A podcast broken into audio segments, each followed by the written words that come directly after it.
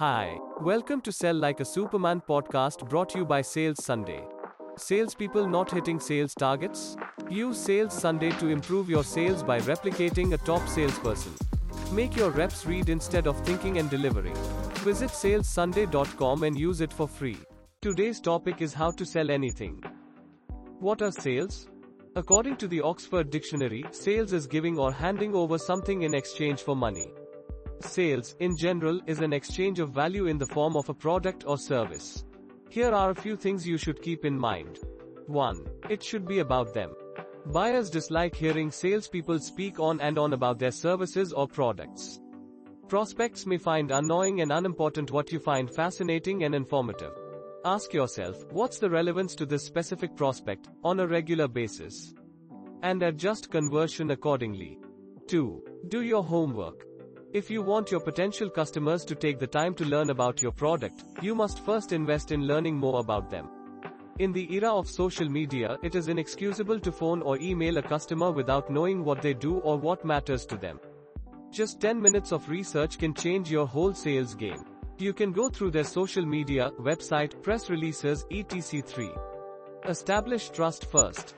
Don't start selling your services, first try to understand the customer's need and give him the right advice. When there is trust buying and selling become easy. 4. Make a buyer definition. Don't go and start selling anything to anyone. Imagine you're selling a basic computer course to an IT professional. You'll save time by identifying the precise category of anybody who is ideal for your product or service. Instead, you'll have more time to spend interacting with potential customers. 5. Make contributions first, then sell. Instead of coming across as a zealous marketer, present yourself as an advisor who wants to assist. When you eventually connect their issue with your service, you'll find a more receptive audience to this strategy. Simply put, always be helpful. 6. Ask questions and pay attention.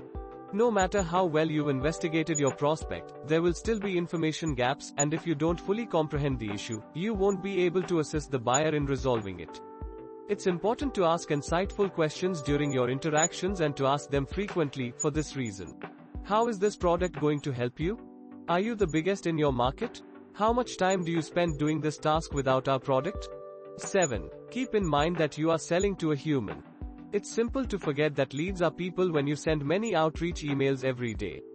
However, they want to be treated as such because they are.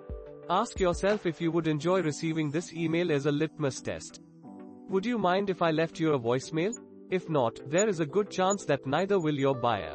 In sales, professionalism is crucial, but it's also crucial to have a good personality.